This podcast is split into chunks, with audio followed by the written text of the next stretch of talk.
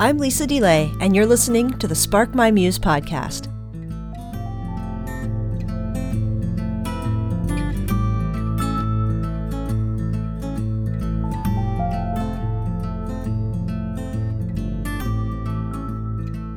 Hello, everyone. You are listening to the Spark My Muse podcast. I am your host, Lisa DeLay.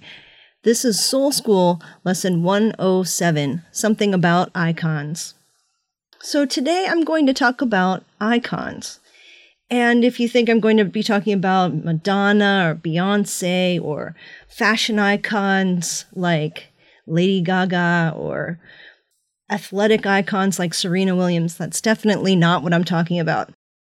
Our use of the word icon has really changed over the years, and we tend to use it as a way of saying a standard bearer, putting someone on a pedestal, something about celebrity, something about idolization of someone we admire or someone who who shows a kind of classic for something that we put on a pedestal but the actual meaning of icon is image and what is meant by icons and iconography or people who create icons. I'm going to talk a little bit about that today, and I am creating an icon. It involves paint on a wooden board. As I delved into finding out what this is all about and how to do it the proper way, or as best as I could, I found out loads of information and I thought I'd share some of that with you because it is really, really a rich tradition, a rich history, and I didn't know a lot of it. So I thought maybe you didn't either before we get started on that, I wanted to mention that on September 11th, 2018, I will be doing a class called Beginning in the Contemplative Way. And this is free and open to everyone, open to the public. This will take place on Facebook, facebook.com forward slash spark my muse, live event, 7.30 p.m., New York City time. And I really hope you'll join me and everyone else who's going to be participating. This is the first free class out of six classes. The other classes will be available to you as you participate in the course. And I'll be so happy to have you along. We're going to be talking about the apophatic way of spirituality. And this is kind of a, you might even say, the shadow side of spirituality, the part that doesn't have to be active, doesn't have to be in pursuit, because God is everywhere. And we don't have to call out to a man on a cloud in heaven and think that God is far away. This is the via negativa of the spiritual path. There's a light and there's a dark side, and they exist both within us, and God is within us because God is everywhere present. And we can embrace those concepts of the positive way and the negative way of knowing and understanding God. This is a rich tradition in the Christian tradition, of course, but also many other faith traditions embrace this mysterious way of encountering the divine. It's a contemplative way, and uh, it has to do with the mysteries. Uh, there aren't these hard, fast answers, but what it helps us do is to get over some of the frustrating things that happen when we are led to a dark and obscure place, a desert place in our lives. We don't have to feel that we're abandoned by God or alone. And we don't have to feel like something's gone horribly, horribly wrong. That this is just part of ordinary life. And those desert places aren't places of losing our way. They're just dark places where God still abides. And as I introduce this course, I hope that it'll be something of comfort and also something of camaraderie as we come together to discuss these things. And I will be bringing up uh, lots of quotes and um, helpful advice from teachers along the path. And I am excited to share this time with you. So I hope that you will join me save the date, write it down, give yourself a reminder to come on Facebook for this live free event. And then if you enroll in the course, every Tuesday for the next five weeks after that, you will be able to see a live presentation or watch the replay. So I hope you'll join me in that and get enrolled at sparkmymuse.com. Go to the Soul School courses section and sign up today. So I'm not painting an icon. I've learned that a person does not paint an icon, but instead one writes an icon. And that's because icons are not artwork. Instead, they are sacred images. They are used as vehicles of worship and prayer. The term icon refers to sacred images, and specifically those developed in Orthodox Christian tradition. And this is Orthodox Christian tradition is the first kind of Christian tradition there was. There was a schism around 1000 AD or and the Roman Catholic Church split off, the Eastern and Western churches split apart in the Great Schism. The Eastern churches didn't want the centrality of Christianity to be held in Rome by a pope there, and there were a lot of other disagreements and problems, and they split up. Iconic images and traditions began around the 300s or so AD, or BCE if you prefer. Today I'll talk about this very ancient visual expression of the Word of God developed in those times. And we can also understand that many people in those times were illiterate unless you happened to be wealthy or in a cleric position and could get an education. So visuals were very important to people to help them pray and worship and understand the message of the gospel. In current times, of course, the word icon is far removed from its original use and meaning. And we know that we have to, in a way, re educate ourselves if we're going to understand what, what icon means now. Icons have been described as windows into heaven and as making the invisible visible. They try to take up this in between space between our world here and the unseen realm or the spiritual, fully spiritual, unseen realm. The seen realm and the unseen realm are bridged by this sacred image. These traditional images have been historically revered as an equivalent in authority to Holy Scripture and as visual expressions of the Word of God. Some have been reputed to perform healing miracles, and the Orthodox Church is adorned by an altar screen called uh, iconostasis, and it's covered with icons, as well as there's portable icons on stands in the church. And an Orthodox Christian home will typically include what's called a beautiful corner, where icons are displayed on a special shelf, and they're greeted by visitors prior to greeting the residents as a way of respect for those venerated in the pictures. And small icons may function as meditation objects or as prayer companions, much like maybe a rosary rosary beads or prayer beads. You wouldn't pray to the beads or anything, they would just help remind you about prayers. And more than just sacred art, icons are treated with great reverence because they're an active part of a relationship with the sacred, with the holy. They help people be regularly reminded to be aware of the sacred and to include the spiritual in regular life. I personally never really appreciated icons. I have grown up in Protestant evangelicalism. I had thought of those aesthetics as off putting because I'm a fan of classical Italian Renaissance realism. I'm a Renaissance girl. I love the Italian Michelangelo and Da Vinci.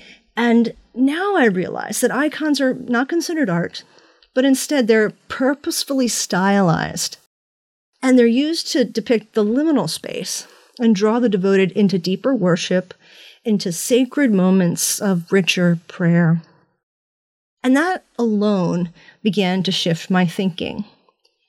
So everything depicted in icons is, is packed with intention, rich symbolism the paintings are labeled uh, with the people's names on it, who they're depicting. It's not supposed to be uh, a puzzle as to who you're looking at. They're not paintings to gaze at, they're mysteries to be entered into. The pictures represented usually project an intense and confident presence, and they seem to return your gaze. The eyes are dr- drawn larger proportionally to the face than normal, and they invite you to even begin an inner scrutiny or repentance inside. There are common figures in the Bible, such as Jesus, or the Trinity, or the Mother Mary, or the saints or the apostles, or scenes from the Bible. Iconography has many artistic rules and conventions that are at work. They're all for specifically intended purposes. It's both spiritual practice and a non competitive artistic discipline to create one. So the work is undertaken with prayer and a contemplative atmosphere. Some iconographers will pray and fast during the period that they are creating this piece of work. An artistic originality or self expression are rarely required or even considered appropriate when writing an icon. Although every iconographer develops a unique style or approach as they continue their work. Icons are left unsigned or signed only on the back as, quote, by the hand of, quote, and then the artist's name. But the underlying drawing of the painted icon is geometrically structured and very proportioned in a very systematic way. Color areas are clearly defined and figures are elongated, eyes are large and shadowed, eyebrows arched and noses are long and straight, mouths are closed, hands are gracefully stylized and elongated. The forehead, which is considered the seat of the intellect, and the collarbone area, which is considered the gateway to the heart. Those are areas that are always emphasized. The eyes and at least one ear are always visible to enable the figure to see and hear the viewer, as it were. And out of respect for the commandment in Exodus chapter 20 about no graven images, Orthodox icons avoid strongly three dimensional effects, so realism is avoided purposefully. If you see something that looks like an icon with gold leaf on it, but it looks realistic, like a photograph or someone you might really recognize, that's not an icon because it's supposed to be purposefully obstructed from that three dimensional effect. But specific highlights hint at a deeper dimension uh, that's a spiritual dimension. So perspective is flattened or even inversed, so realism can be avoided. It is if, in fact, that as we see the figure depicted, it's as if we're looking at ourselves, but from the perspective of the icon figure's point of view, looking back at us with that inversed perspective. Iconoclasm is Greek for breaker of icons. In the Eastern Roman Byzantine Empire, government led iconoclasm began with Byzantine Emperor Leo III. In what was called the First Iconoclasm, it lasted between 726 and 787 BCE.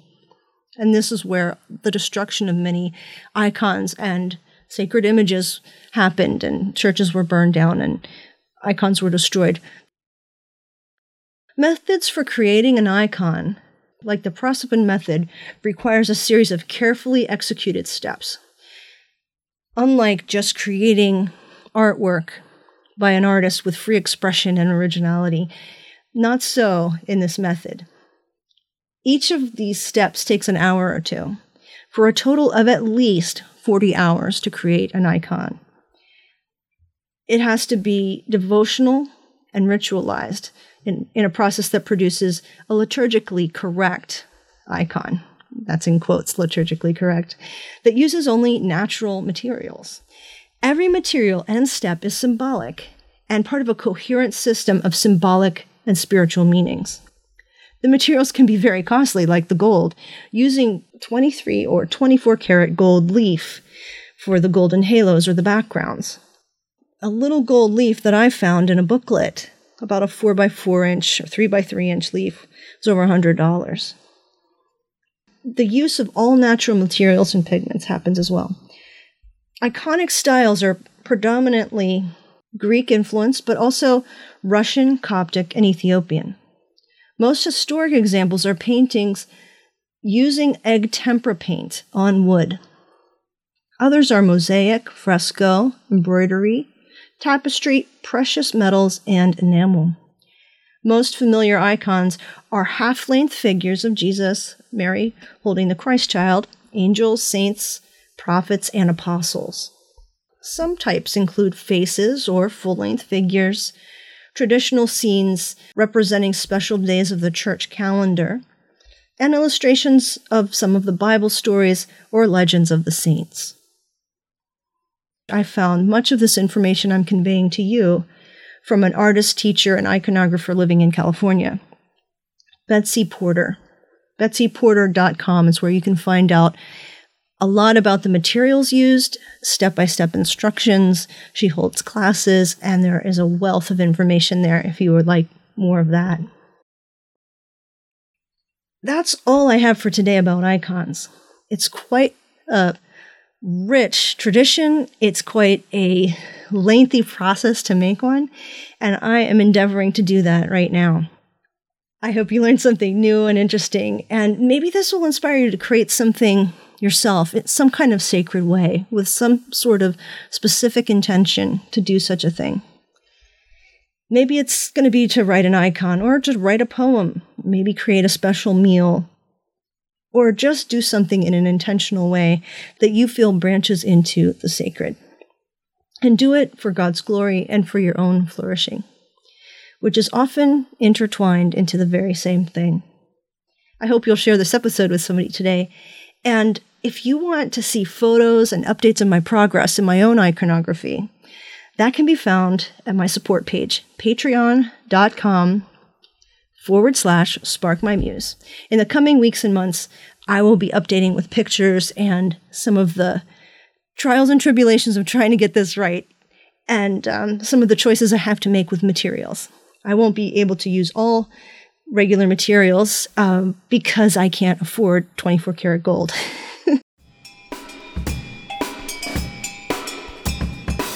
Just one last reminder, join me September 11th, 7:30 p.m. Eastern Standard Time, New York City time, on facebook.com forward slash spark my muse. I would love to see you there and have you join me with the others in the first class of my six week course, beginning in the contemplative way.